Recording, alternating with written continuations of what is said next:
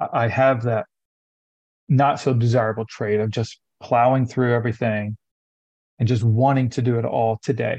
Yeah. Um, the farm managers or the owners are great. Like they're just great people. They've worked with me so well. We've had these meetings and they're really apt to incorporate my ideas.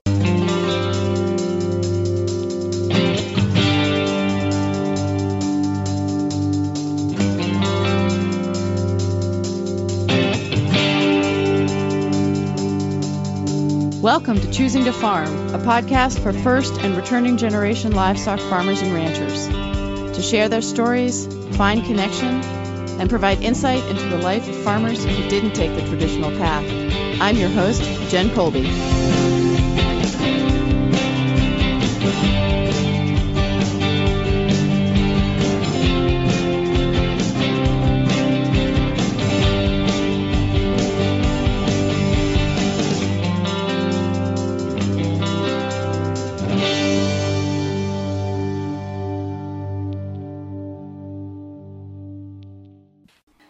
Folks. This is Jen. Thanks so much for joining us today. If you are a farmer or a rancher anywhere between Maine and West Virginia who is a first generation livestock person or a person returning to a farm or a ranch after time away doing something else, I would love to talk with you. Thanks to funding from a couple of USDA Grazing Lands Conservation Initiative grants, uh, we'll be sharing your stories over the next two years. Super excited about that. So please do reach out to me at choosingtofarm at gmail.com or send me referrals of other people you can think of. That would be terrific too. So thanks. On today's episode, uh, Cameron Pedigo started in the rolling hills of Tennessee watching wildlife with his dad and eventually worked his way north to upstate New York, working on dairies and diversified livestock farms, and today he is the farm manager of a purebred sheep farm.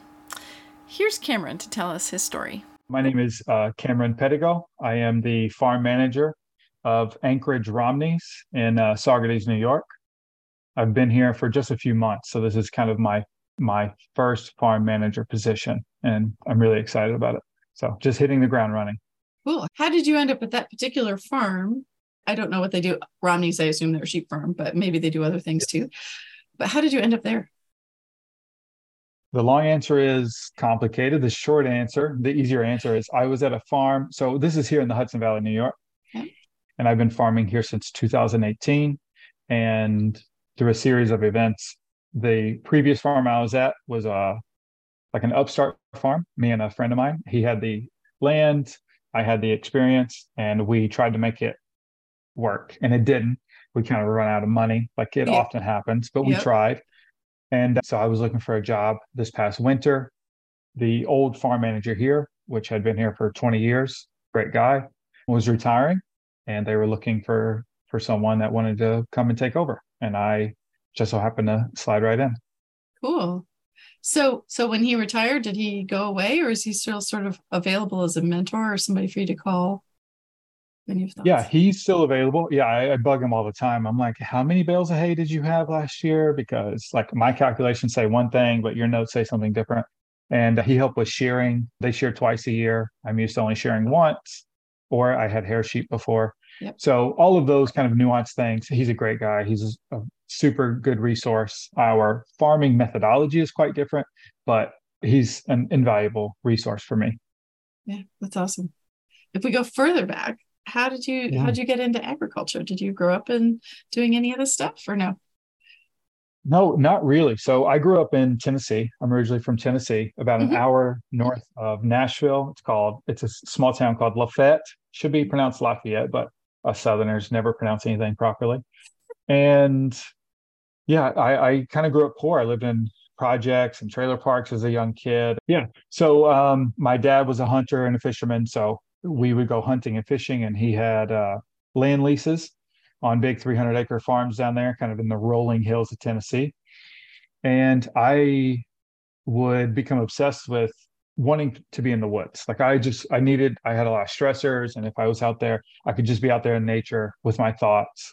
And one of the farms that he had leased was a beef farm.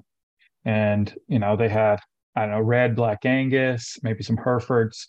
But of the 300 acres, maybe 20 acres was pasture. The rest Hmm. was just woods. Oh wow. So I would sit in the in the deer stand and I would just watch these cattle, you know, if they were where I was, because it was just open, continuous grazing. And they would just eat everything. They would eat the plants, they would eat trees that had fell down. And I just I would just become obsessed. I would watch them. I'd watch the deer, how they would interact with the with the cows and and turkeys and you know other animals. So I've always been a keen observer of nature. And so that started young. So that's kind of like the foundation. I, I wouldn't realize that that's what laid the foundation except for like 20 years later. Yeah. and my mom had remarried and her husband lived and worked on a family dairy farm in Falkville alabama. So i lived there with them for a little over a year around a year i don't remember i was young. And that's really whenever i i really started liking farming. The dairy farm was beautiful it's all shut down now but it was a beautiful dairy farm I don't know how many acres, and getting to see that that side of the farm, really getting to see like haymaking. Uh, they fed grain. I don't feed, you know, I, I, prefer not to feed grain, but they, you know, how that worked and into the parlor milking system. So then that ended. So then I grow up, and I, I actually I was in the military. So after I graduated high school, I was in the Navy. I told you this is a long meandering answer. That's great. And- it's perfect. Yeah. So then in the Navy, I had to get out of my small town. There was really nothing there for me. I didn't know what I wanted in my life. And I get out to San Diego and everything's different. The scenery is different. The people are different. The food is different. Like everything's really, really different. So I started going to farmers markets because I wanted to know like what do people do? Like what do people eat out here? Like Yeah. I know you can have seafood, but like what else? And so it's my exploratory nature like to want to know what's going on. And then I, I started talking to farmers. They're like, oh, we do this type of farming. I'm like, what? Isn't there just one type of farming? You put cows out in a lot, you feed them grain, and then you kill them later. They're like, oh no, we do rotational grazing. I was like, what are you talking about? This is like 2010. So then I, I made friends with someone, my friend Neil, great guy. He knew about Joel Salatin. And he put me on to Joel Salatin. And then I just started reading books and reading books and reading books. So the entire time I was in the Navy was just dreaming about getting out and starting my farm. Huh. And uh, so then to kind of book in that, I got out of the Navy, moved to New York City, not farming, of course, got a bachelor's degree in political science because I thought I wanted to be like a government worker, like a, a contractor, that type of thing, because that's kind of the dream that they sell you. Yeah. Become quickly disillusioned with living in the city in the city life. Like it was a lot of fun and I, I loved it. But there's a program here in the Hudson Valley called Heroic Food. Mhm. And I found them online. I said, look, I just I got to get out of the city. So I graduated and they hooked me up with a dairy farm in Poughkeepsie, New York. Sprout Creek Farm is the name. And that's was my first professional farm job. And I fell in love. And that was kind of it's kind of been it since then. Can you talk a little bit Yeah. more about the program? So heroic never- food, I don't know how operational they are now. I think COVID may have put a quite of a damper on them. I know they host events, but essentially it is for veterans who want to learn how to farm, farm training, farm job placement, kind of a mentorship program. And they set me up with the job there at Sprout Creek.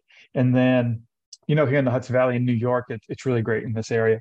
They have uh, what do they call them? Field days that they do. Yeah. They have farm ops, which is through Cornell. So they set you up all these resources. I did the Young Farmers Conference down at Stone Barns in Mhm. 2018, I think. So yeah, they set you up all those opportunities. I didn't have to pay. I don't think I paid for any of them. Maybe Oh, transportation. Yeah, yeah. And uh, so all these different people I've met, got the opportunity to speak with, everybody from like Eliot Coleman to Joel Salatin. Like I've, I've met tons of people, and most of them were through that program or an extension of that program.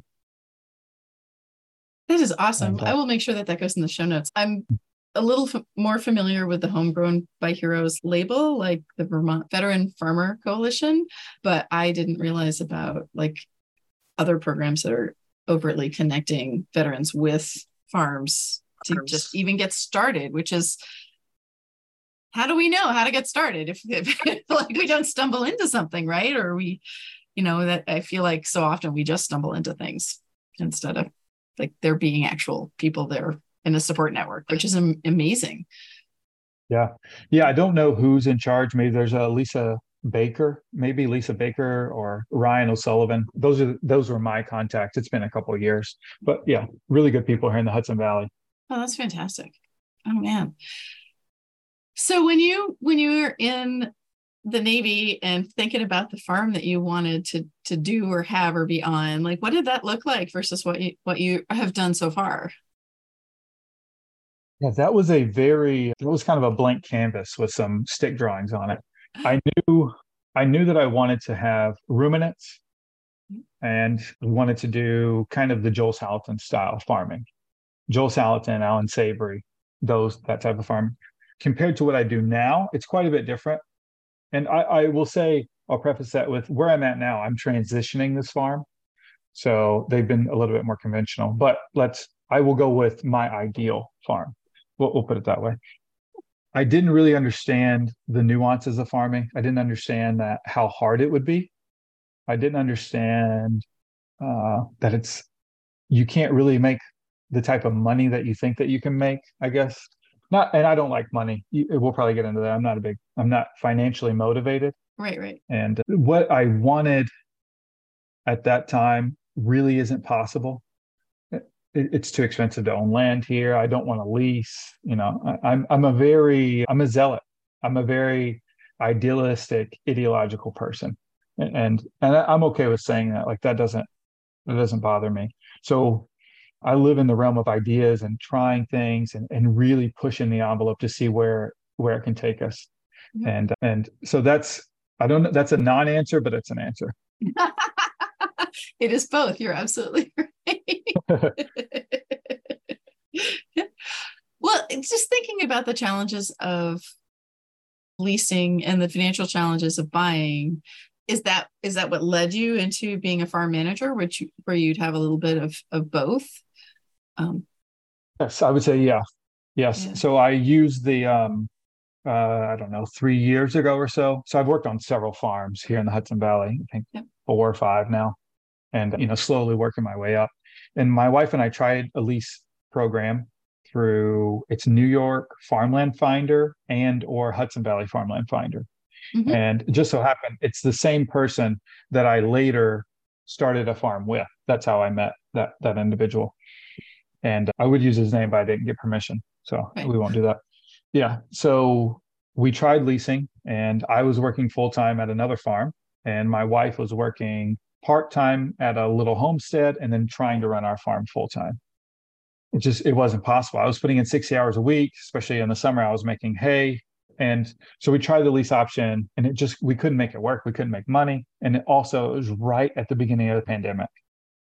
So everything kind of shut down. It wasn't really means of marketing the things that we had.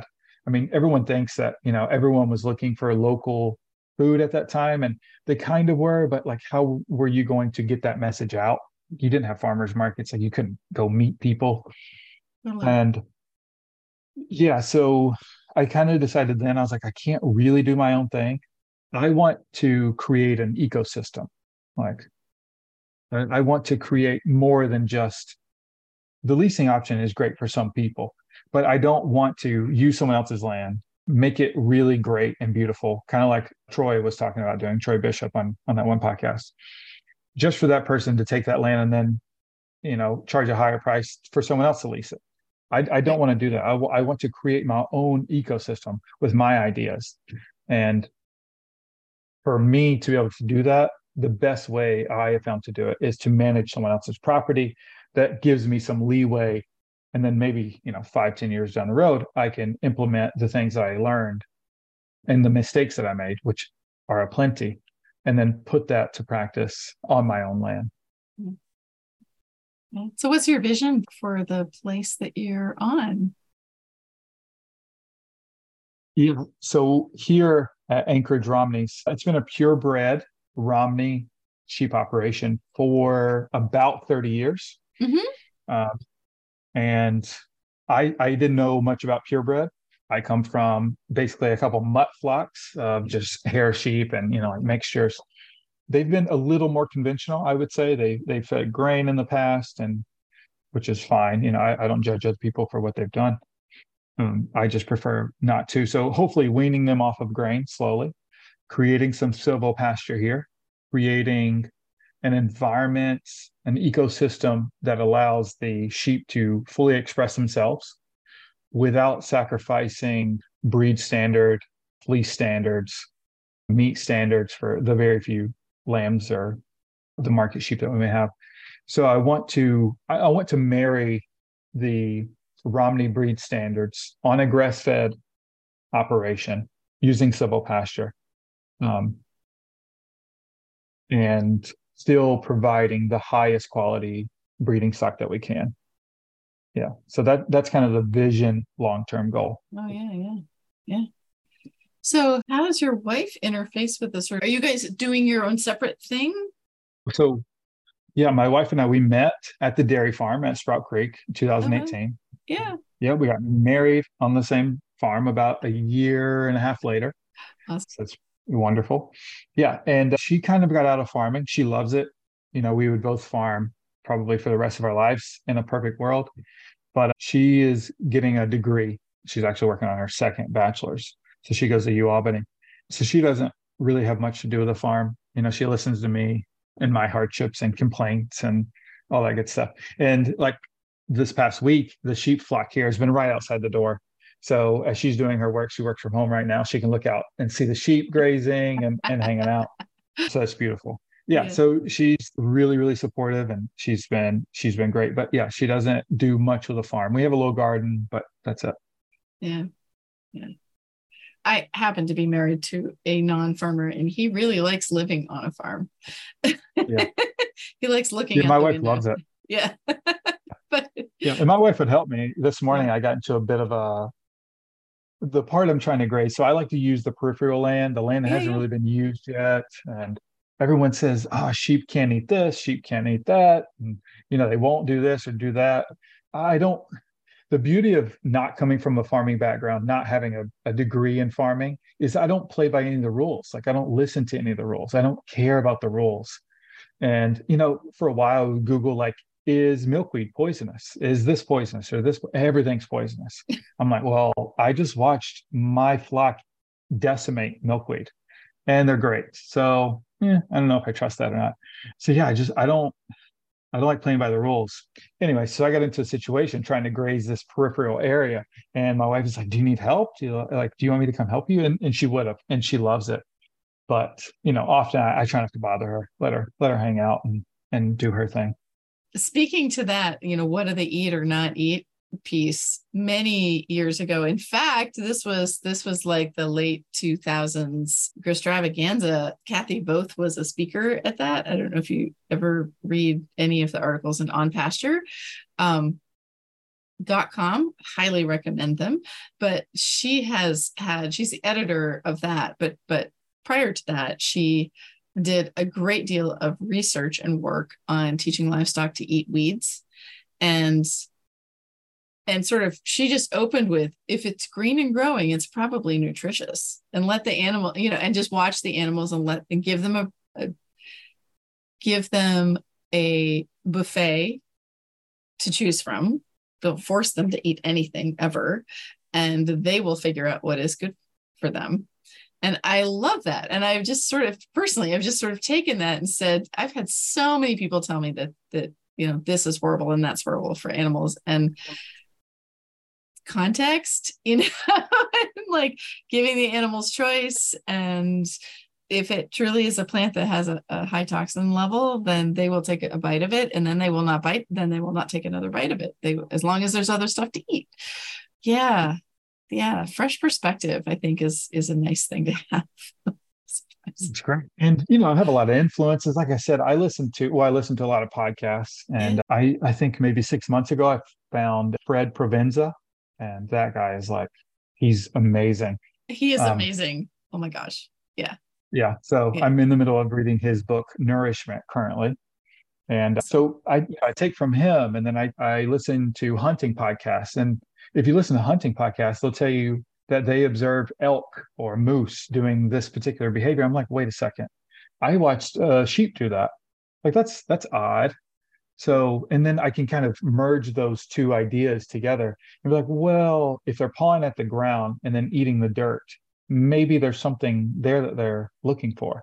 Even though I provide minerals and, and other things that they need, they're not always getting everything that they need. So, yeah, yeah I, I just, I think I try to think laterally. I guess I don't try to, and I'm a bit of a, I don't know. I just think outside the box. I think not yeah. intentionally, it just yeah. kind of comes natural. Yeah. No, I I get that. I totally get that. So where do you see farming going? As as a person as a person who's on the newer side of that, like what do you think are some of the trends that are coming that are going to help other people be able to do this too? So I have a two-folded answer here. I have a yeah. pessimistic and an optimistic answer. Um, I'll go with a pessimistic. That way I can close with something happy. So my pessimistic answer is it's just going to get more mechanized. It's going to get more greenwashed. It's going to get more consolidated. That's that's my fear. I hope that I'm wrong, but as efficiency in the conventional space gets even better, I really fear that the little guy like me, like I just want to feed my local community, my neighbor, feed them, clothe them. I, am not trying to feed America. You know, I hear farmers say that. I, I that's not my goal. And I think as long as farmers have that mentality of feeding America, like that's huge. That's that's so big. Like if we if we are focused on that scale, the only way really to do that is by machinery you know, and we're going to mechanize everything. So I hope that that's not what happens, but that's that's one of my fears. Now, the more optimistic view is that the more we learn about ecology, environment, and ecosystems, the more I, am going to say like permaculture design type farming will come into play. Uh, let's say silvopasturing, rotational grazing. People that would normally not be so keen on doing or implementing those systems are starting to slowly come into the fray. And Joel Salatin is is assisting that, pushing for that. White Oak Pastures, Walt Harris, is that his name? Or Will Harris? I can't remember. Will, yep. Well, yeah, Will Harris. Will he's Harris. helping them because he yeah. yeah, he talks like them. And he can kind of rub elbows with them and he can show them why it works or Gabe Brown. There's a whole host of these guys. And so my hopes are that the next generation, the younger people, even younger than me, I'm 35, are becoming, and I don't, you don't even have to call it environmentally conscious, but maybe they're understanding biological systems a little bit better mm-hmm. and less reliant on a machine, less reliant on a lab to create meat or food because it's not food and I'm hoping that we start realizing that the only way to feed America is to feed your neighbor. And so if I have dairy cows or, and, and goats and I'm making milk and cheese, you're going to hear me talk a lot about dairy. I really love dairy. But you you do pasture poultry. And I'm like, well, I would like a chicken a week and you would love some delicious cheese.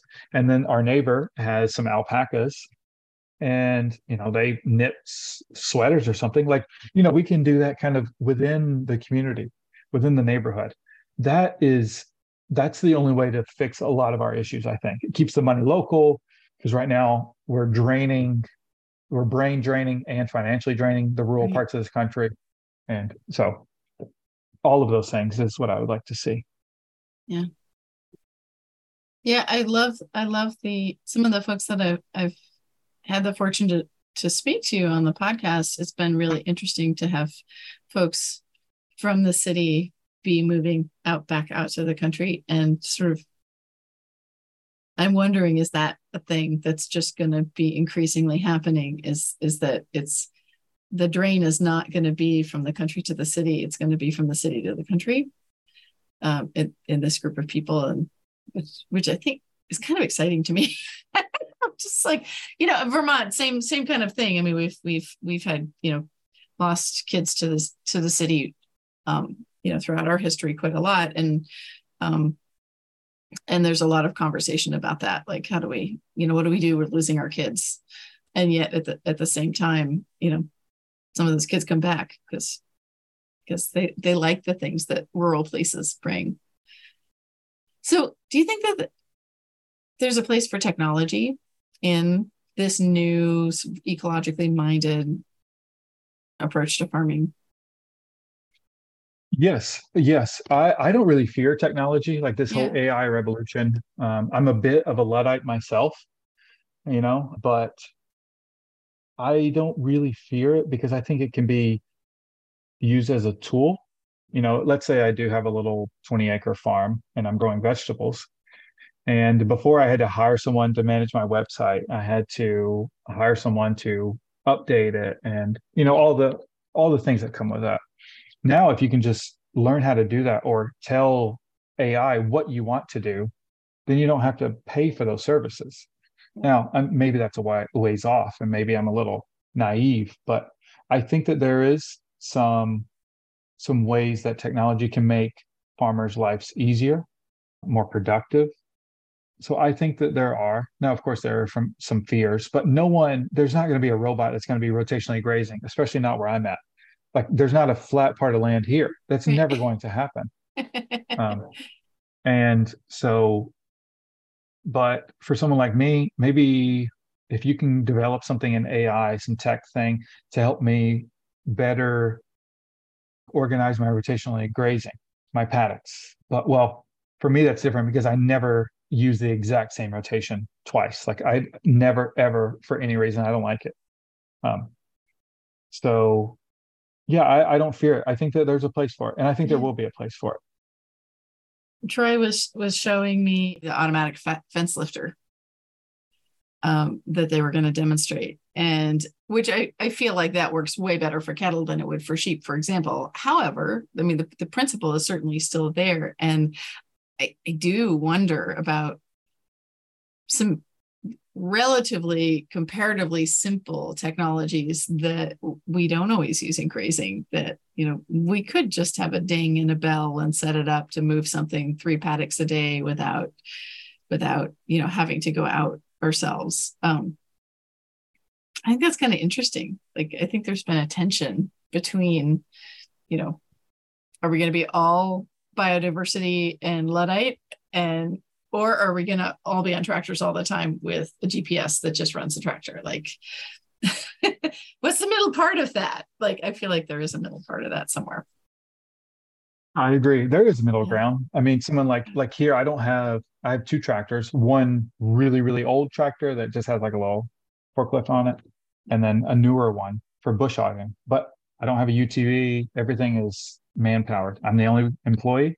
Yeah. I do everything, I, and I walk and I carry all of my supplies and my hose and everything. Yeah. So I I am anti-machine, you know, I'm anti-oil. I don't like that stuff. I don't know anything about machines. Like there's another one, like I wasn't trained how to work on tractors. Like I now I know, like I can Yeah. grease and get a tractor running, but so that helps me because I don't want to deal with that. I, I don't like it. Then it's just another expense. It's another thing. But I wanted to take a quick break to thank our underwriter for this episode, the Northeast Pasture Consortium. The Northeast Pasture Consortium is an alliance of farmers, researchers, service providers, and policymakers across the 12 Northeast states focused on issues of importance to pasture based livestock farms. The consortium connects folks from Maine to West Virginia around grazing topics and helps set USDA and university research priorities across the region. Visit grazingguide.net to learn more about our work and join the mailing list to hear about upcoming events and farmer scholarships. you know there are some tech that you can use like is is there a way that i could do whatever this thing is more efficiently and like could you tell me like is there a system maybe going forward that could help me figure that out but i graze so much in in the peripheral area in the, in the forest even like you can't you can't use an automatic gps guided right contraption because there's tree branches that fall there's like sticks and vines that grow over things like you can't do that or weed eating fence rows. Like it's just you're always gonna have to do that. No, that's part of the nature of of of things changing every day, right? it's, mm-hmm. That's grazing in general. No two days are the same in theory. Yeah. So in the in the course of time that you've been doing this, do you have like have you hit a rock bottom day or a worst day? Or you're like, what have I decided to do? Maybe maybe I'll go back to the city. yeah. Oh, I, I think I've had several, several. Anytime that I have health issues with my animals, mm. that uh, that is really, really, really challenging. So I think it was about a year ago. No, it was in the fall. So let's say 10 months ago everybody loves to tell you these wonderful ideas about putting pigs in the woods. You can do all these great things. Pigs in the woods, pigs in the woods, pigs in the woods, which is great. That's that is correct. You can do pigs in the woods. So I was doing pigs in the woods slash pasture, moving them every six to nine days, somewhere around in there. Yeah. Five to ten, you know, depending on the thing. And then suddenly I get them into this one chunk of the woods and two of them get sick and die I'm like, what? Like pigs are supposed to be in the woods. Like that's what everyone says. And I'm moving them often. Like it's not bad. Like white snake root, white snake root, no one ever talks about. It killed Abe Lincoln's mother. It's very, very toxic. And there was a large patch of it, and the pigs got into it, and two of them died. And that was one of the hardest days. That was really, really, really difficult. Yeah. I think we had 13 pigs. And you know, this is a new farm. Like we had just started like six months before that. So that was pretty rough. And that I mean it didn't make me rethink my decision, but I, that was pretty hard. The one that made me really reconsider farming at all and whether I was cut out to do it was the first farm job I had. We had dairy goats and dairy cattle. And I was primarily in, in charge of the goats, but as an apprentice. So like me and the other person was in charge. And they got a really bad bout of coccidiosis. So bad. It was probably coccidiosis coupled with other parasites that we lost, I don't know the number, let's say 40 out of 150 goat kids died. And I probably handled 30 of the 40. And they just, we couldn't get ahead of it. We tried, yeah. had a vet come out it was lungworm, coccidiosis, like there was a whole host of things. Yeah. That that was a lot of long nights, you know, trying to nurse back these goats to health, and it was tough. And I had only been farming less than a year, um, so understanding that life death cycle, seeing these goats that I spent, I did, you know, six days a week, two milkings a day, you know, and then cared for their kids. You know, we were on watch. You have to be up at 4 a.m midnight yeah. and then all of a sudden boom we lose you know a third of them that that was hard. I didn't know it took me maybe about a month to overcome that. Like i i really just wanted to quit i didn't. I'm, I'm glad i didn't but that was that was tough. What got you through that? I uh, i don't know. I'm stubborn. I'm bullheaded i, I think mostly. Yeah I, I really don't know. It was it was hard. It was challenging. Um, it was probably trust in the systems that were in place and that it was i don't uh, probably naively believing that it's just comes with the territory at that time that's kind of what i thought and because uh, that's what everyone else was telling me it would it would be years later until i learned that that's not true it doesn't have to be that way right. but at the time I, I think naivete really really helped. Yeah. yeah. One of the things that I have found very challenging is that people will just assume that sheep die. And I'm like, well, there's certain times of the year where things are a little tougher than other times. You know, lambing is not always a perfect thing, and late summer is not always a perfect thing. But, you know, they also don't just die. I mean, occasionally they do just die, but but that sort of you know how do we still have a flock at all if they just die? It's not quite true. And I just I got to the point where I was I was like had to come to it's not a place of comfort, but it's like a not surprised, but it's problem solving. How can we change it next time? Sort of place to just what everybody tells you isn't what always happens. Mm-hmm. Yeah. Yeah. One of the first farm managers I worked with, he he was a sheep farmer, like on his on his own on the side. And he always warned me, never get sheep, never get sheep. They wake up looking for a reason to die. That's what he would tell me. I'm like, what? Like, there's no way. So years later, let's say three years later, I ended up buying my own sheep and they were good breeding stock. They were Katahdin Dorper crosses. And my wife and I, we immediately would get them in as lambs, no grain, give them some uh, alfalfa pellets and some hay just to kind of slowly get them going. And then we just start putting them in the woods. You know, they were just recently weaned. Yep. They didn't know anything. They didn't know what to eat. They didn't know how to mm-hmm. eat, but we did it and they eventually figured it out and we never had any issues. I know the person that has them now, a friend of mine, and they're still doing great. They're still thriving. They've never been dewormed. They've never been given any vaccinations, nothing. And, and they, for the first six months of their life, had the worst forage on the planet. Like we were always putting them in the shade. So if there's and using netting. So like we developed this C system with the netting so that we never had to create a lane or anything for them. So some days it would just be mostly forage from tree branches or something that we would cut down and they were fine. They didn't yeah. care. And they never neither none of them died. They were all happy and healthy. And yeah, I, I've really come to the point where I just I don't believe any of the conventional wisdom. It's you know, not most of the stuff it's not needed. We don't need it. Yeah. But been able to find mentors along the way, right? So what is the balance of using experience versus the everybody says? Like what is but how's that worked out for you and how have you approached it? Yeah, I would love to sit here and say that I've had three or four fantastic mentors that have just led me along the way and I've gleaned knowledge and it's just been wonderful. That's been the opposite of what's happened. Oh. I I would say that I've not had an in-person mentor at all. Mm-hmm. No one that I can call and talk to. There's just those people don't really exist for what I am wanting to do. Yeah. You know, if I wanted to do what everyone else is doing here, I could, I'm sure I could have found someone. And, you know, people love to give you advice and they love to help in their little, in their own unique ways. And I really have appreciated that. But I have used the internet, YouTube, reading, I read way too many different books. So mostly YouTube and, and books. So if I had an issue with whatever it is, you know, how do I want to do something?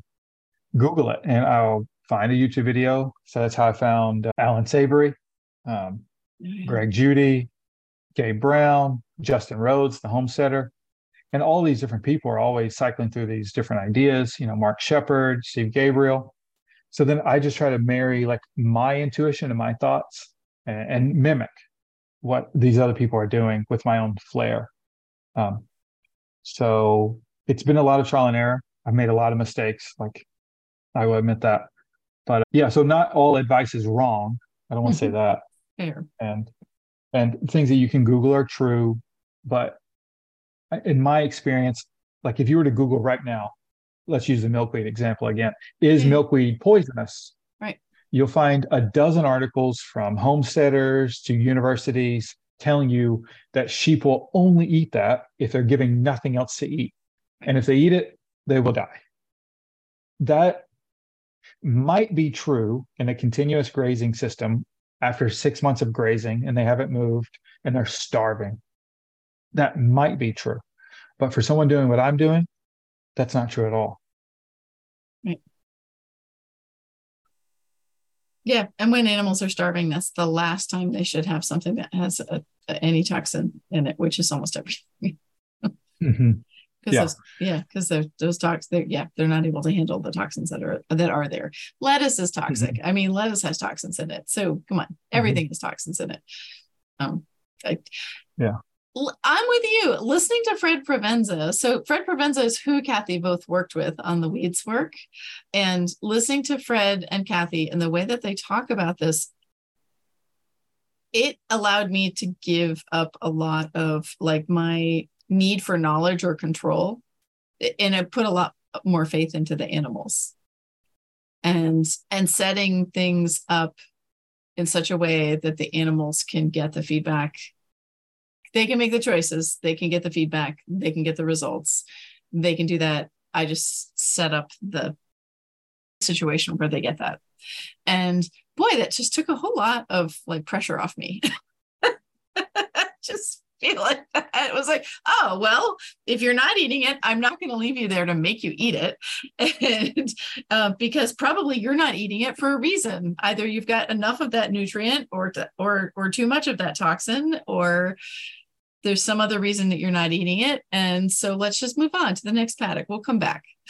I love it. I think it's great. And yeah, I don't, we don't want to science the heck out of everything. Like that's right. kind of my philosophy. Right. You know, I measure out my paddocks. I have a Planimeter, I think is the app name. Yeah. And you know, I stick to it, but if it's a tenth larger or smaller, I'm not really that worried about it. I I want them to be happy. Like that's all I care about. Be happy and healthy, no disease, you know, no problems.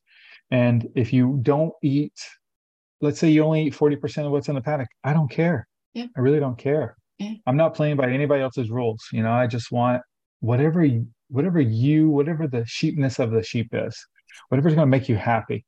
That's what I want. And I got some girls. I, I, walk into the paddock and I call them pig noses. They got these wide Romney noses that are solid black. And they're breathing. They're sniffing me, and and then they just eat whatever's around them. I have videos of them eating black swallow swallowwort. They're not supposed to do that. Right. And and, and milkweed and you know, wild grape. And, you know, they're just eating all this stuff. And it's hard to get someone to understand when you're farming like this that once you once you start doing this and you, and you quit trying to be the sheepdog and you start being the shepherd right so you're not bullying the animal anymore you're mm-hmm. you're you're leading them to where you want to go or where they maybe want to go that it takes a lot of stress off of you takes a lot of stress off the animal and then you realize that whenever you open up a new paddock, let's say if it's a brambly paddock, they rarely go for the grass first. They want like that little bit of browse and then they'll eventually get to the grass. And that's what maybe they'll eat 80%. But just like Fred talks about, they they kind of nibble. They go a little bit here and a little bit there. And it's just a it's a wonderful, beautiful thing. And it's so easy once you start doing it. Yeah. Yeah, I agree. I agree. So as a so as a farm manager, and I mean, you're describing the vision and the way that you're you're approaching this. Like, what's that been like negotiating, or or or how how much freedom do you feel that you have to express, you know, your approach as a manager? Yeah, I think that's a very very challenging question. You know, and I, I'll start off by that. It's not what I expected. It's really been a challenge for me as you can tell, I'm long winded. So I have a lot of these ideas. And so in these conversations with the farm owner, I'm just spitting out like a, like a, like a little machine, like all these different ideas. And you can imagine someone that's older and hasn't really been well versed in this stuff or uh, doesn't realize everything that you're saying and how they interconnect. Because of course, in my head, they all interconnect because I've been reading and doing this stuff. But I I forget often that not everyone has the exact same experience. And they don't reach the exact same conclusions that I've reached. Right. So that has been a back and forth. And it's been me taking a couple steps back and saying, oh, I need to, I need to gain your trust. I need to, I don't want to say prove, but for lack of a better, I need to prove that these things do work the way that I'm claiming that they work. Mm-hmm. And then I have to be willing to accept that there there has been a way that things have been done that have quote unquote worked for the past 20 to 30 years that maybe we're not comfortable changing just yet. Yeah. And that is okay. That is okay. And like I'll, I'll give an easy example is feeding grain. Mm-hmm. I don't like grain and I can go on a bit of a tangent. I hate soy and I hate corn. I don't want it. I don't like to eat it myself. So I can make some people angry really really quick with that little phrase so not feeding it to my animals is is really really important to me like yeah. they're ruminants i i want a short stocky cow or sheep or goat with a big old fat belly That's what I want. That's what I'm looking for. Yep. And but if you're doing purebred, like we're doing now, Mhm. and you are sending animals to shows, 4-H shows, or you're selling breeding stock, that's not necessarily what those people are looking for. And it took me, I would say, about a month here, banging my head against the wall, for me to realize that, like, this isn't just mine. Like, I have to incorporate the goals, missions of the farm, and what has been done historically with what my kind of dream, my ideological view of the world is.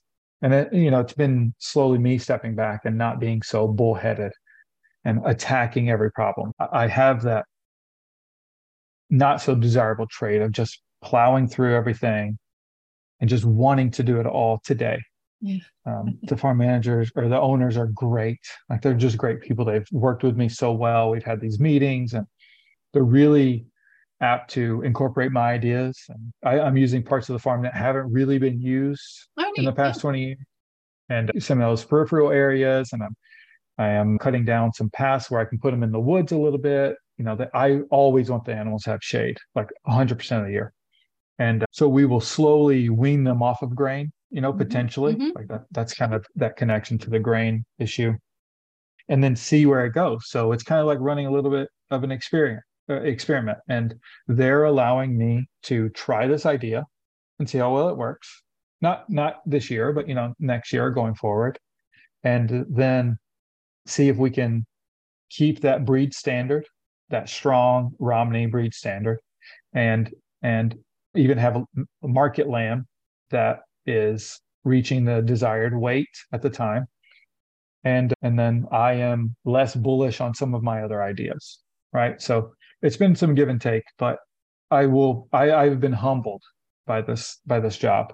And i i really had to take a step back and and reflect on why am i doing this? Like am i doing it because i want to be here? Am i doing it just to run my own personal experiments and and just be very vain and and too idealistic? No i'm not doing that. I mean it's part of my job and i want to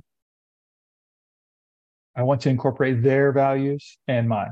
Mhm, so mhm. it's been it's been really challenging but i'm doing better now so That just sounds like a really steep learning curve in general about how to yeah that put it all together. that too i mean Yeah. yeah, Yeah. and being a first time farm manager you don't realize everything that goes into it Right, um right, right.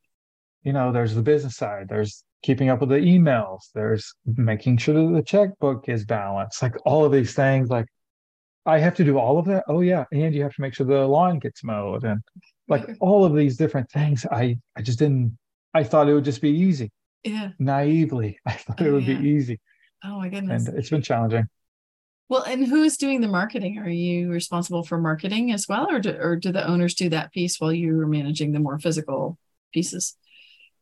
Yeah, so we don't really have a marketing aspect. Anything that would be sold, we don't have a direct to consumer line.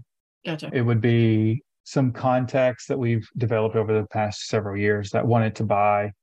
We do have a website, and if people want to buy a RAM or some ewes or something like that, you know, that kind of goes through both of us, me and, Mhm. and one of the owners. But but in terms of like a true marketing strategy, we don't really have one. There's just a lot of venues that they've used in the past that we continue to use. Yep.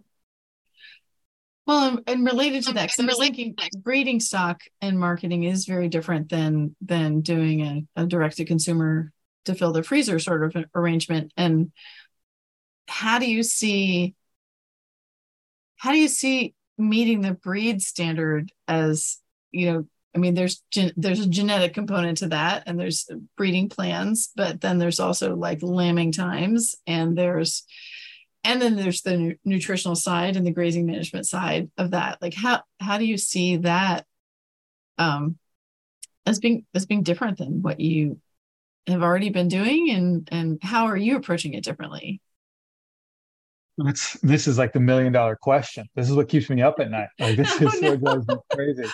i don't want to No, keep you up um, at night with this question This is most of my spare time. This is what I think about. yeah So historically speaking, the last farm I had Katahdin Dorper crosses, for Yeah. sheep, and then for Yeah. cows, I had belted Galloways. hmm If it's just me and I have my own animals, I can do whatever I want. I'm looking for good mothers that need to lamb without any input at all. I'm looking for mostly twins, and I'm looking for good browsers slash grazers. I want that short, stocky, big gut, and I'm looking for docility. I want them to be calm. If I walk into a paddock with them to move them, Yeah. and they run away, like you're gone. The way that I operate is like a shepherd. Like even now with these sheep, they barely know me, but they've developed such a trust in me. I can walk into a new paddock without creating a lane and they follow me. Yeah. Like Yeah. that is what I want.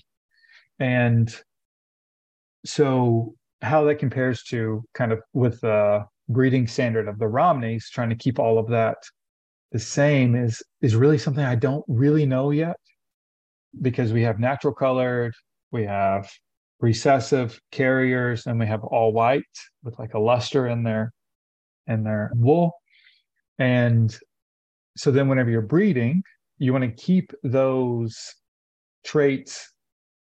So you want to keep the white ram or the two white rams with the the white ewes, and then the recessive with the recessive, and then the natural color with the naturals. So then, like, so this fall, whenever I start breeding, I'm going to have all of these different groups moving around the farm, like three different groups. In the past, I would just have one group, One maybe two Right, right. Yeah. Maybe two. And th- so this is really going to be challenging for me. I'm trying to figure out like what is the best route to take because if I have just a 100% grass-fed operation, it doesn't really matter the color. You know, I don't really care if she's a hair sheep. She meets all those other characteristics. It doesn't matter if she has a flat line on her back you know, for for the Romney breed, or she has an all black nose, which you know the Romney breed should have. So those types of things, that's really really challenging. And the owner is such a good guy, and he's really been helping me. He's been in this for a long time, so he's helping me understand and and kind of say, look, we need these trait characteristics to uphold the standard of the breed and here are the ways that we've done it in, to the past in the past here's how you might could go about it in the future so we we're trying to incorporate all of those and it's it's interesting. I like it a lot. That that part is really fun to me. But mm. there's also and maybe maybe this isn't true for all purebreds but it seems to me that there's this how do i want to be how do i say this? In the show ring and with purebred animals going to 4-H and stuff, there's a lot of this only works this one way. You can only have a show sheep that was born in, let's say, end of January, early February, given grain until they're sold, and then went to the show. And you know, it has to be this amount of weight and has to look like this. I don't believe that. Like I think you can be 100% grass fed and still meet all of those other criteria. Maybe not the show ring, right? Because I'm not going to be lambing in January or February. Right, right. Yeah, like that's It's- too early. It's its own, But, it's its own thing. Yeah. Yeah. but I, I just, I'm not buying that other people are saying that you can only do this this particular way. I'm just not buying it. And maybe I'll be proved wrong. I've been wrong before. But my goal is to maybe take the Romney breed in a different direction, maybe a grass fed direction, have really good genetics. I think maybe New Zealand or I think it's New Zealand has done some of that work and and see what I can do to add to the breed. Yeah. It's a whole different challenge.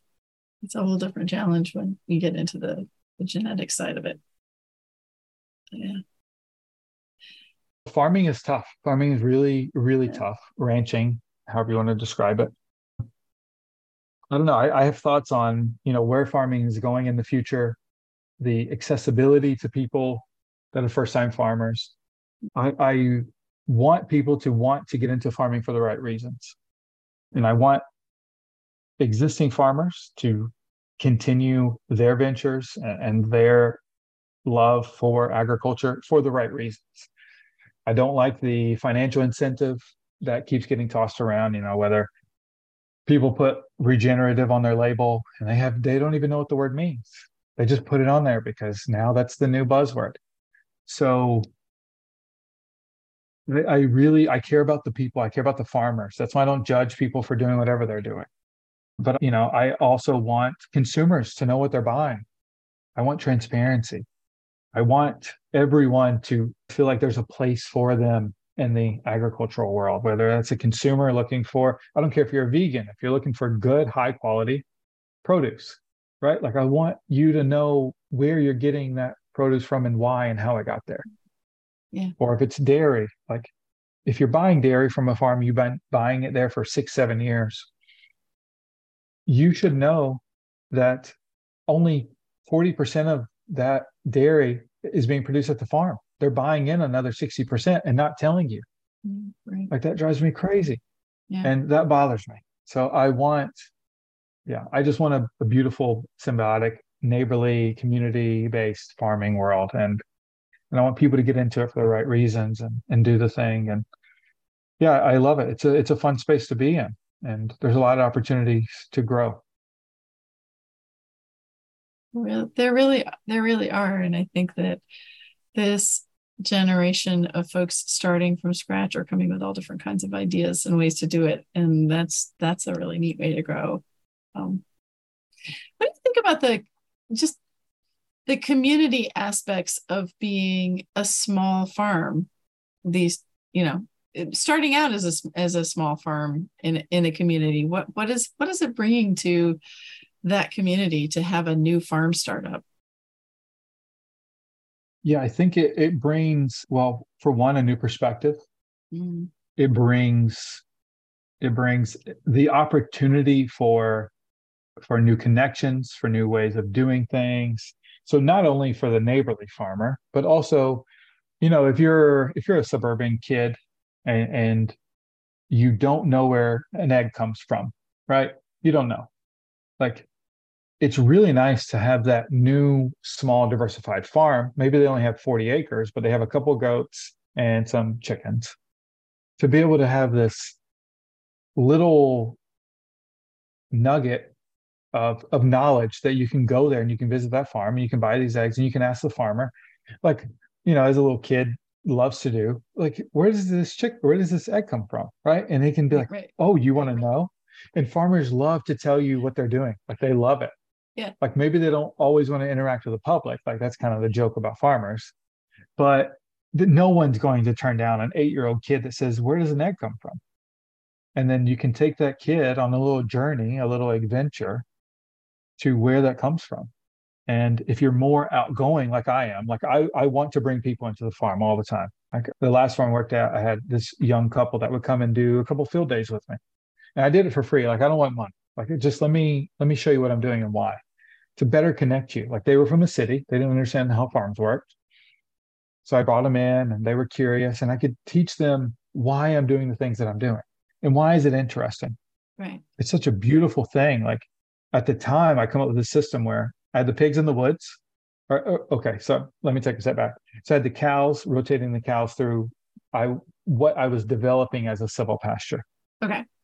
So I was developing a silvopasture, and I was feeding round bales supplementally, right, to get some some of that Mhm, mhm. biomass and seeds and everything down into the into the woods, into the silvopasture area, because this is late fall.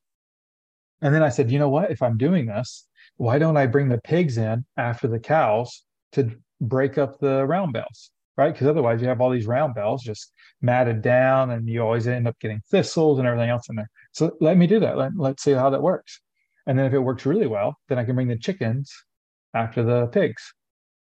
You know, kind of spread all this stuff around. So I did that. And then I showed these people and they were just mesmerized. It's Uh, like a whole little ecosystem there. And and I love that part of farming. me too.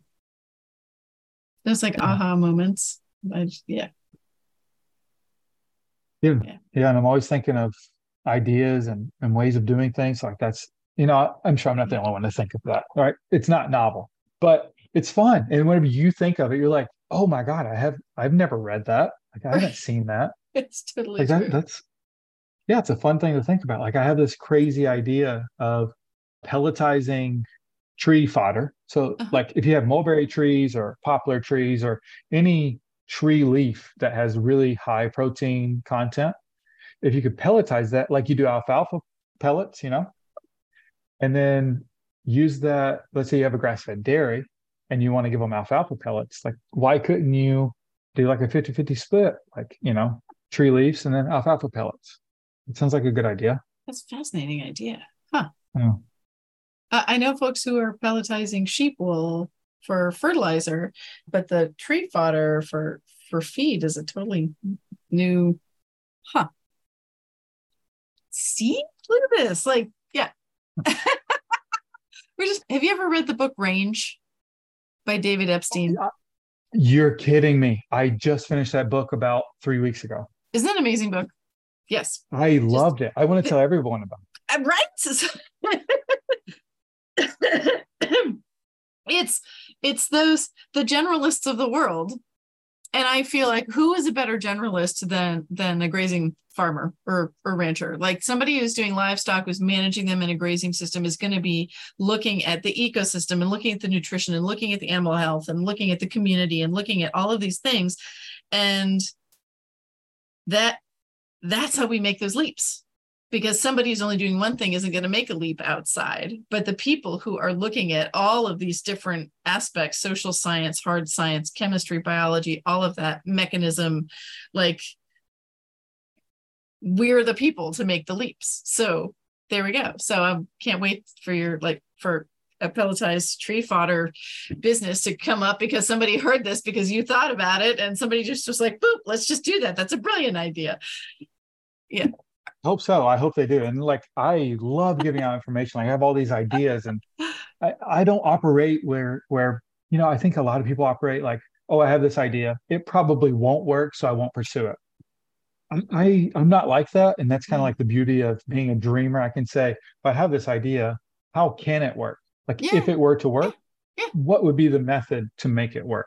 And that's that's what gets me really really excited. And if it doesn't work, who cares? Because I'm that's still doing these other things that work but it's fun. It's exciting. Yeah. Yeah.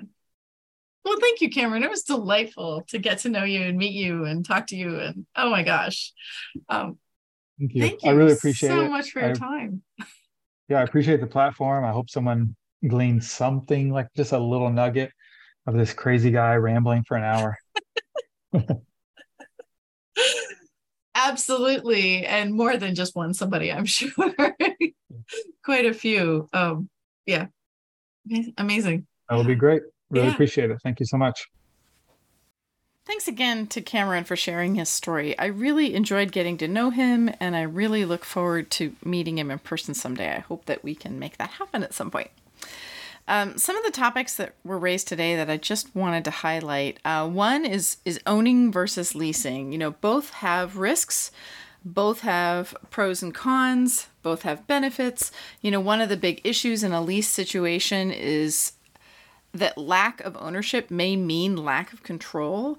It might mean that the work of a few seasons to improve the land might result in that landowner taking the land back themselves to manage it. They can sell it, they can rent it because it's higher quality land, they can rent it at a higher price to another farmer. But it also means that there's room for experimentation and making mistakes on land that you aren't paying the full cost of through a mortgage and the taxes and all those associated costs leasing can be a more profitable model and a more accessible model for someone who's not in a position to buy or just simply doesn't want to be tied down to to a single piece of property. I have seen both models be successful and I've seen both models be unsuccessful. I don't have an opinion about which is right or wrong. It's really about what your goals are and how the model fits with where you are in life and where you're going. You could own now and lease later. You could lease now and own later. It doesn't matter. It's what really matters is where that model fits what you are looking for. So another topic is um, not playing by the rules. Cameron said this. I love this comment and he and he kind of tossed it out there. But this is a theme that I hear often as I talk to folks on the show. Folks who who don't grow up in farming don't know what's off limits. They don't necessarily know what the rules are, so they don't know what's not okay to ask about or to do or to try. I think that that speaks to the the value of fresh ideas from new directions and it speaks to the range of experience and expertise that people new to farming bring from their previous lives. So some of the rules really are rules, like animals without water will get stressed and die, for example. But how we interpret the rules and how we implement those rules, well, there's a lot of middle ground there. Um, there's a farmer that I used to work with in Vermont who um, is a dairy farmer, and he did not, he, after a period of time, multiple years, and building his pastures up and getting things to a certain point, he got to the point where he stopped putting water out in his pastures for his cows. Of course, he had water in the barn. Cows absolutely need to have water or they will die, like all of us. But he worked with he grazed taller. He had grass that was full of water. He was not overgrazing them. He wasn't grazing them short. He was moving them every 12 hours. He was coming back to the barn to drink twice a day uh, and to be milked twice a day. And so he he changed. He didn't change the fundamental rules, but what he did was he did things differently. And that's the takeaway. The takeaway should not be remove water from your animals. But the takeaway that I always took from his ex- his example is we don't always have to do it the way that everybody else has always done it. I have just always appreciated that um, perspective. Um, and then farming or ranching for the right reasons was another thing that that sort of came up as a theme, and I really appreciated that Cameron brought this up, and I and I agree and in fact, it's one of the reasons that I started this podcast at all. Um, not because I can decide for somebody else what the right reasons are. I do think that many people want to be part of a solution to the many challenges that we're experiencing now, you know, from from decline of, in community to lack of good food to fixing climate change or adapting to it, whichever. I do also think that farming can be profitable and I don't think th- and I and I I don't think that we should not try to be profitable. Um, and I do think the farms and ranches can be run as businesses. I don't think personally that those things are mutually exclusive. I think we can do all those things. But I don't think that that those are the only reasons that people should be farming and want to farm. And what I hope to see is that people come into farming or ranching because of their own right reasons, not because it's a current fad and they want to jump on a regenerative bandwagon or because they watch somebody with a 247,000 person Instagram following. That's a true person out farming right now that I see. It's because they truly want to do it for their own right reasons. I think there are external reasons to do a thing and internal reasons to do a thing. And the internal reasons, whatever they are for each person, those are the right reasons, I think. So, what parts of this conversation resonated with you? Reach out with your comments, your questions at choosingtofarm.com. Check the show notes for links to Cameron's contact information, as well as if you're in the market for Romneys, um, purebred Romneys, uh, Anchorage Romney's link is there as well, um, as well as the two books that we talked about. There's direct links to those books if you would like to check them out. So, as always, if you'd like to support the show, please share it with a friend. Consider supporting our Patreon or leave a public review. They really help and they're free. And I just got one from a non farming listener, and thank you so much. That was great this is not just for those of us who are actively farming right now. These are for those of us who love stories about farmers and our journeys. And thank you for hearing that. So, in other podcast news, as I mentioned earlier, we've been uh, awarded some grant funding to help tell more stories across New England and across the Northeast region between Maine and West Virginia over the next couple of years.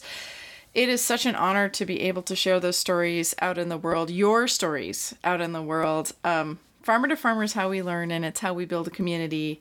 And that's what I hope we're doing together, one episode at a time.